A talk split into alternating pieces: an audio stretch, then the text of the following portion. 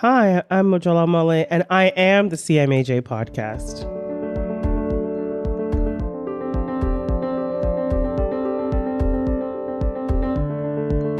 I'm not sure exactly where um, Dr. Blair Bigham is right now.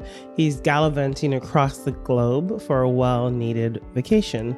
So you guys are stuck with just me today. I might just have a little bit of him at the end when we talk about um, our conversation with the two infectious disease doctors about Mpox. So today we're going to be reviewing a paper called Human Monkeypox, Cutaneous Lesions in Eight Patients in Canada. And the paper by Dr. Sharon Sukhdeo and Dr. Darrell Tan their goal with it was to create an atlas of what these cutaneous lesions look like in, in the patient population that we would be seeing in North America. And they described um, in the paper the experiences of patients and showing the pictures of what Mpox actually looks like. And then we're going to take a a wider lens and look at what the state of Mpox is right now uh, in terms of this epidemiology uh, in Canada. So let's jump into this.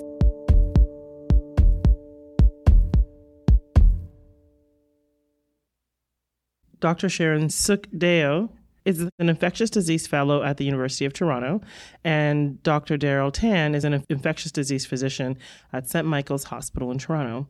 We're going to review the paper with them, and then we're going to take advantage of having two infectious disease specialists with us to get a broader update on the status of monkeypox in Canada. Sharon and Darrell, thank you so much for joining me today. How are you both? Doing Thanks. doing well. Thanks so much. Thanks for having us. Let's just start off with why did you want to write this article?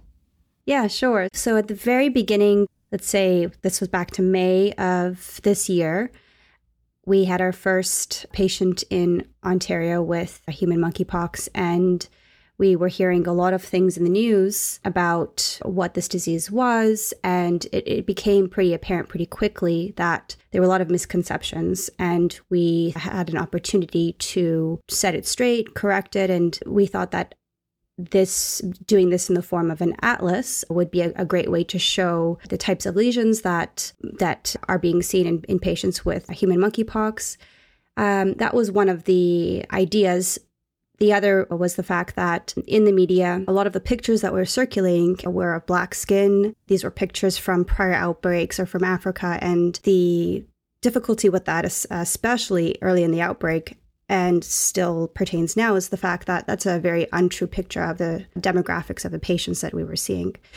So we thought it was important to depict the types of patients that we were seeing and the lesions that were being seen. The other thing was that we saw a big, I would say, knowledge gap and opportunity to educate physicians on the clinical presentation, the systemic symptoms that come with the uh, with human monkeypox, and then what the lesions look like, uh, because we were seeing quite a few patients who were being diagnosed uh, or misdiagnosed or bouncing around between uh, one uh, physician or an office to another before receiving their diagnosis, uh, which oftentimes would mean um, delays in their diagnosis or care.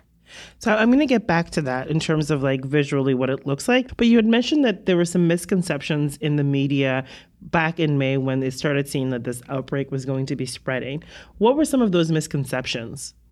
I think a lot of what was being portrayed relates back to this issue of whether the images that were being shown in the media were representative of what was happening in, in, in Canada. And really kudos, I think, go out to some of our amazing community partners on this work and a lot of the other work that we do in the field of sexual health and infectious diseases, notably the Black Coalition for AIDS Prevention. Some of our partners there echoed a sentiment that had actually been voiced by the Foreign Press Association of Africa, calling out how problematic it was that, as Sharon said, the images that were being portrayed were largely of young black African children covered in mpox lesions uh, because that had been what had been seen in other settings mm-hmm. where this virus has been seen in the past but was very different from what we were seeing in the adult gay bisexual other men who have sex with men in the western world and especially in a country like canada where we have people from all parts of the world all skin tones yeah. and a wide diversity of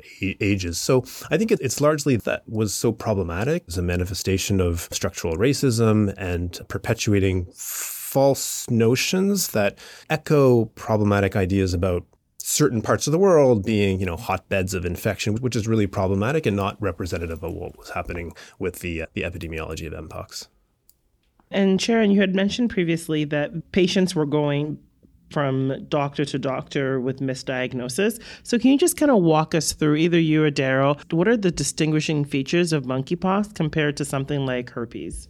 Yeah, sure. So the patients who present with monkeypox, they've got cutaneous lesions, they've also got systemic lesions, and at times these the cutaneous lesions can look very similar to to those of herpes, for example.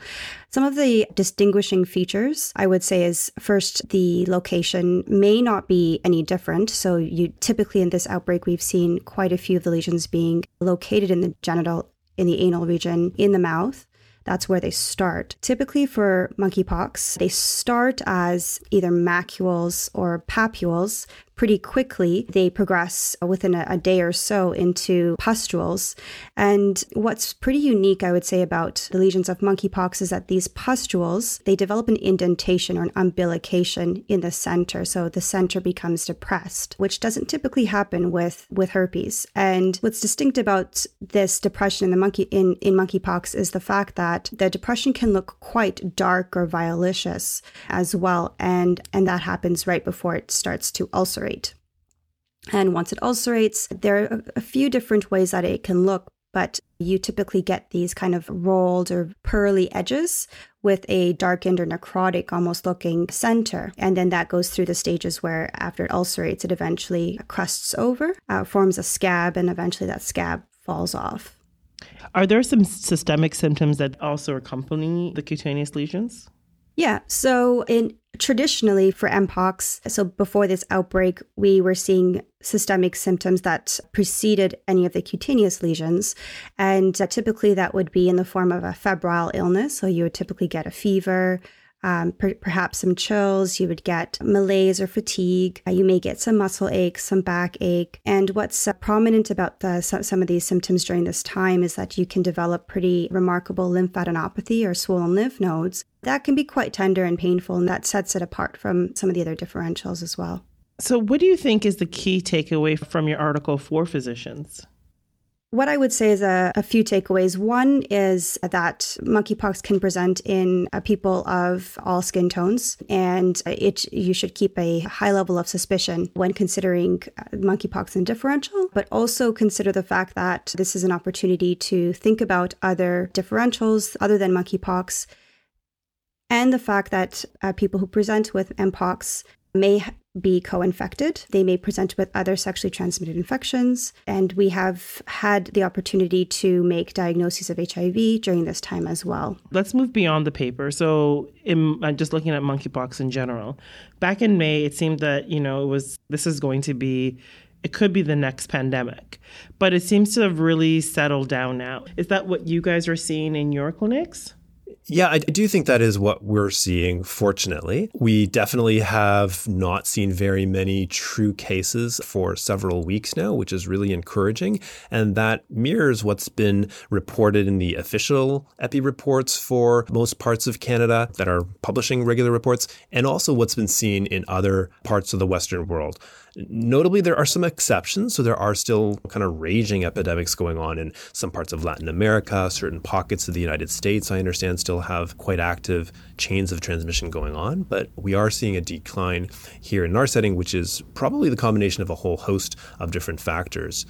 Uh, it's also important to note, though, that I, I think we have to be very cautious because at the peak of the epidemic during the summer, it was not difficult often to make a diagnosis of this infection once you kind of knew what you were looking mm-hmm. for. Many people presented with pretty obvious, pretty dramatic symptoms, and people were very eager to seek care because it was so painful, it was so unusual, etc with the positive changes that we've seen with things like some behavior change with the rollout of vaccine, it's also possible that the phenotype is going to change a little bit, that people may be presenting or may develop more mild manifestations oh, if oh, they really? develop the infection at all. And so I think we really have to keep a very high index of suspicion and be vigilant about over interpreting the epidemiology for that reason. So initially, it appeared that most of MPOX that we were seeing were affecting gay, bi men, and other men who have sex with men. To what extent is this still the case? I can try to tackle that. Uh, you know, to the extent that we're seeing cases at all these days, I think it's fair to say that that is still the case. That the vast majority of people with mpox during the whole global epidemic in 2022 have overwhelmingly been sexual minority men, so gay, bi, and other sex with men. The proportion of individuals who self-reported as not being a sexual minority man certainly did increase over the course of the epidemic through the summer, but we're really talking about an increase from less than 1% to, you know, less than 10%. So the overwhelming majority still is people who, you know, who self-identify as such. There was one part of at the beginning that was that I found a bit curious was there was some reluctance to communicate that mpox was spreading in the community of men who have sex with other men and part of that was just out of fear of stigmatizing and reducing it to just oh this is quote unquote just a disease of gay men similar to its previous stigmatization of the community how do you think the thinking around this has evolved over the months from the outbreak back in May? Yeah, so I yes, I, I, think it's important to note that in the beginning there there was this early recognition that 99%, almost 100% in certain regions of the people affected with mpox uh, were gay, bisexual, and other men who had sex with men or identified as such. And yes, there was the reluctance to say so. I think it was an, a very good and important move to acknowledge that publicly because these are the people that were being affected. And I think it, there's significant value in the public messaging and getting that knowledge out there that if you identify as such and you have the right risk factors, you are at risk. And there are steps that you can take to minimize your risk. We have vaccines if you are presenting with lesions, you can go and get diagnosis. So I do think that although there may have been a reluctance to admit this in the beginning, this is actually important identification and the getting the right messaging to the right people and the limited resources we have to the right places. Yeah, I'd echo that. I think it's absolutely, well, I think it's really positive that a lot of mainstream media, a lot of public health officials were hesitant to just go around throwing out there that, that this was being seen uh, almost exclusively in this population because of the historical discrimination, of course, that queer people have faced uh, in this country and around the world. And that fear of stigmatization is, is I think, a, a, something that comes from a really good place. And I think it shows that we've learned a lot of important lessons in public health over the years all that being said, the problem is, of course, that as we learned during the HIV epidemic, for example, you know, there's some really nice activist messages out there that have this beautiful pink triangle on a black background that say silence equals death. And what the spirit of that activist slogan is all about is that if we don't really explicitly talk about what's going on openly, especially when the data are so overwhelmingly clear that there is an overrepresentation in a key community, then we actually risk a lot of things. We risk not getting the key messages out to the communities that could benefit from those messages most. We risk drumming up excessive anxiety in folks who honestly need not be as as worried about it personally. We also risk diverting resources, in a sense, to the wrong places in a way. If we perpetuate an idea that everyone is equally at risk and that every single person needs to have access to certain resources, we actually fail to, to focus those resources in the equity seeking groups, the, the folks who, who really do stand to benefit the most from our energy. So I think there is a bit of a Goldilocks phenomenon, a bit of a need to find that perfect sweet spot. And I think for me, one of the key ways in which the thinking has rapidly evolved on this is that, you know, the way forward involves acknowledging what's happening epidemiologically, but meaningfully engaging the key affected communities, as is always the case in, in trying to address inequities in society and bringing those voices to the fore, allowing those communities to lead and own a lot of the response. You had mentioned before that a number of the cases, number of cases have been declining, Darrell. Do we know what the reason behind the decline is? Let's each take a stab at this. Sharon, what do you think? Yeah. So I think that there are many factors that, that play into the decline. I think that it should go without saying that it's not entirely clear for sure what is causing this decline. However, there are a lot of good factors at play here. I think that early public health messaging and advocacy and knowledge about Mpox right from the start played a role. I think that early vaccinations had an effect. If you speak to certain sexual health physicians, they'll they will tell you that within a few weeks of us rolling out vaccines, 90% of their patients wow. who would be coming in for their regular checkups uh, would say, "Yeah, I've already gotten my vaccine. I'm I'm don't need to worry about me. I'm I've heard it all. I know what to look for and I've got my vaccine and I'm doing all that I can." And I think that kind of targeted approach to an outbreak really helped in decreasing the amount of cases. Yeah, I totally agree with that that all being said, I think some of the really interesting and challenging uh, issues ahead are, are that although the vaccine probably did play an important role alongside behavior change and the education efforts that were so pivotal, as Sharon said, I think there's a lot we still don't know about this vaccine. It's worth pointing out that even though this vaccine was approved for use against Mpox by Health Canada, which is this amazing stroke of serendipitous good fortune that it was uh, licensed just before this uh, epidemic hit, that licensure in Canada is actually based on human safety data, but only animal efficacy data. Oh, really? So uh, we don't actually have because mpox hadn't really been around to formally study of course in most parts of the world we don't actually have the key data that would give us the confidence that we really want about the potential impact of vaccines on controlling the epidemic for good. And specifically, some of the challenges ahead are that when we first started rolling out what's called Imvamune, that's the trade name for this third generation replication deficient smallpox vaccine we've been using, in Canada, we didn't know how much supply we had. So many people were told, most public health authorities were only permitting a single dose of the officially licensed two dose vaccine series. And so many people actually went out there, as Sharon said, and got that vaccine, but they really only got one dose. So we don't quite mm-hmm. know what that implies if they didn't get the second dose. Even those who did get the two doses, and maybe it may or may not have been on schedule, we have certainly already seen reports in many jurisdictions of infection post vaccination. Sometimes people call that breakthrough infection. It may not be the best term, but infection post vaccine. So I think vaccine clearly has played a role alongside the behavior change in education. But in terms of what's going to happen a few more months from now, maybe, maybe years from now, I think only time will tell. Wow. A little grim, but that's okay. it's the reality. I guess part of that is well, how has the treatment of monkeypox evolved since the outbreak? Yeah, so I would say that for the majority of people who uh, develop mpox, their treatment is very is conservative. It's symptomatic based.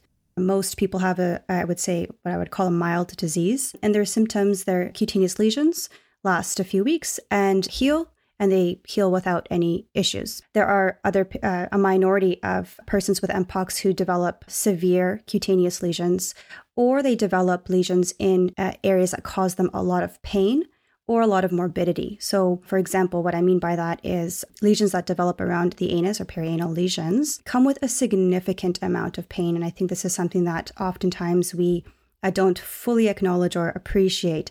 But these people walk around or sometimes cannot walk because of how much pain there is. And at, times, this has necessitated the administration of opiates just to manage the pain. So, we're talking about a lot of pain here. And yeah, some people with Mpox have lesions in their mouth. Um, prevents them from being able to eat or swallow, and then they end up in the hospital just for hydration or nutrition in, in other means.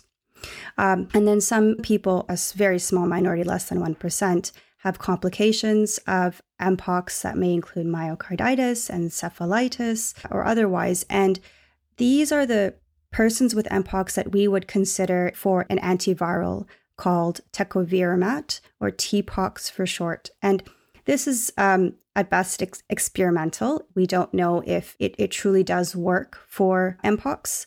There's some animal data, like we mentioned before, a similar thread here. There's some animal data that shows that this may be effective, but we don't know for sure in humans whether there's any effect.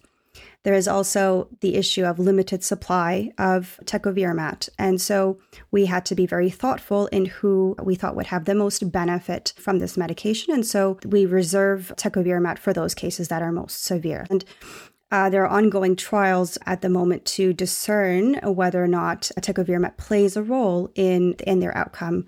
And there's still a lot that we don't know. And part of the difficulty is that persons with Mpox who recover on their own without any antivirals, um, they have, their lesions eventually go away. And those who receive tecovirimat, the same occurs. And so it can become quite hairy or difficult to really tell if tecovirimat is causing any benefit whatsoever. And so these are some of the challenges alongside the fact that cases are going down, which is always a good thing, always a good thing, but may may limit, at least for the time being, our ability to really perform robust studies with high numbers of patients. Great. I guess the lastly is what do you want? What are the key takeaway for frontline physicians, family physicians? I, I think it's important for f- uh, frontline clinicians to feel comfortable referring to this as a sexually transmitted infection. This is another piece that I think was almost controversial for inappropriate reasons, I would say, at the beginning. People were trying to be very agnostic about how this virus could be transmitted and saying, oh, maybe it's airborne, maybe it's respiratory droplet, maybe there's fomite transmission.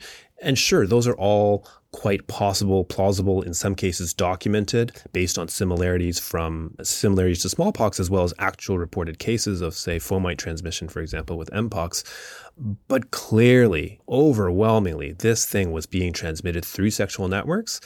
And the reluctance to acknowledge that it's basically a sexually transmitted infection, which I think we heard an awful lot at the beginning, um, even through to the end of the, the summer, was probably again based on, uh, honestly, I think folks' discomfort sometimes with talking about sex openly. Uh, we, ta- we try to advance uh, a very sex positive approach when we talk about sexual health. And I think it's we've learned again the hard way how important that is and how valuable that can be to developing a robust community engaged uh, response to epidemics of sexually transmitted infections in uh, historically marginalized communities. And what that effectively translates into at the bedside, why a clinician needs to care about that categorization, I think, is that it it it allows for some of the things that Sharon was mentioning. It, if we think of this as an STI, it reminds us that when we test for it, we should be testing for other STIs gonorrhea, chlamydia, syphilis, herpes, HIV. Sharon pointed out that we've had new diagnoses of HIV made in the context of this epidemic. We've used it as a, as a springboard for advancing other HIV prevention options for folks, uh, recommending that people start on HIV pre exposure prophylaxis for example. And so framing it as an STI and not shying away from that allows us to have the real conversations with patients that are so necessary for them to access high quality care uh, allows us to think of the full differential diagnosis and ultimately provide provide the care that people really deserve. Great. Thank you both of you for joining us today for just talking more about monkeypox and just in general about the epidemiology of it. I've learned quite a lot today and hopefully our audience feels the same way. Thank you, Jola. Appreciate it. Dr. Sharon Sukhdeo is an infectious disease fellow at the University of Toronto, and Dr. Darrell Tan is an infectious disease physician at St. Michael Hospital in Toronto.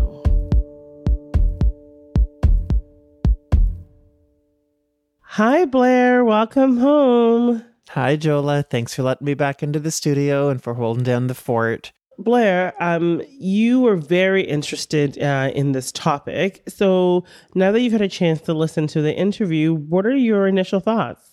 Yeah, I was sad not to be able to join the interview with the two infectious disease experts. They were absolutely stellar, and I learned a ton reviewing the uh, the audio on the flight home. Uh, but I I just have a couple of thoughts that I'll throw out there. First of all, it it's so hard to to really get across on a podcast how useful the photo atlas is in that CMAJ article. Um, seeing all the different lesions um, from all over the body, particularly in the mucocutaneous areas, I found really, really helpful. Um, as an emergency doctor, that'll definitely be something that builds my practice. Um, and so I was really, really interested in just the appearance of these. And I hope that our listeners have a chance to escape audio land and head to the CMAJ paper because the visuals on that are just so incredibly helpful. And then the other thing that sort of struck me was they were saying that for the most part, we seem to be kind of settling down the monkeypox pandemic. But it was funny as I was traveling through, we traveled through four or five different countries uh, in Asia for the last two weeks. And every time we got off an airplane, there were obviously COVID questions and COVID protocols, but there were also monkeypox posters all over the place. Really? And I realized, yeah, and I realized that man, this really is sort of like a second, maybe uh, I don't I don't know if this is accurate to say it was a global pandemic, but definitely that this was an infection of concern in a lot of places. And I I was hoping to get a bit of a sense of how the monkeypox outbreak um, across countries sort of compared to COVID or was influenced by what we learned from COVID. Um, but it certainly sounds like things are are improving regardless. And part of that is because the communities most affected were very engaged with public health teams around vaccination, around transmission reduction. Uh, and so it does seem to be a success story. Is that the vibe that you got? Hundred percent. And uh, just to play off what you just said about the community that was most affected, I thought that Dr. Tan made a very definitive point in pointing out that monkeypox, the state that it is now, is a sexual transmitted infection and that it does affect men who have sex with men at a higher proportion. Uh, and I thought that was really important because by if you don't name something, then you're not actually able to engage that community to get things moving to be able to um, help to control the spread of it. So I thought that was really an important point uh, that was made, and I do think the reason why it's no longer an issue and it's not a pandemic is because those communities were engaged uh, and we were able to stop it. In New York City, there were all these articles about gay men lining up for like many many hours really clamoring to get the vaccine. And i think that's sort of or is it for taylor swift tickets?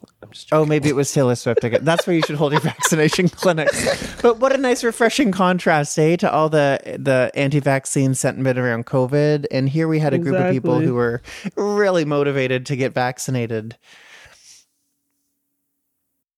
a hundred percent, and I, I, I, obviously I don't think we necessarily have pictures of those uh, in Canada, but definitely from speaking to uh, Dr. Uh, Tan and Dr. Sukhdeo, is that the community here really were instrumental, and a lot of the community organizations were instrumental in rolling out the vaccine and helping to curtail um, transmission of it.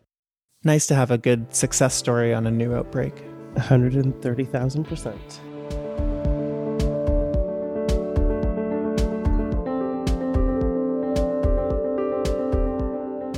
That's it for this episode of the CMAJ podcast. Neither Jola or I have been fired by artificial intelligence yet, and we are very happy to be back together after my little vacation break. Jola, thanks so much for holding down the fort this week. It's wonderful to have you back. Please remember to share and like our audio wherever it is you download your podcasts. It would really go a long way to helping us spread the message. I'm Blair Bigham. I'm Mojola Omole. Until next time, be well.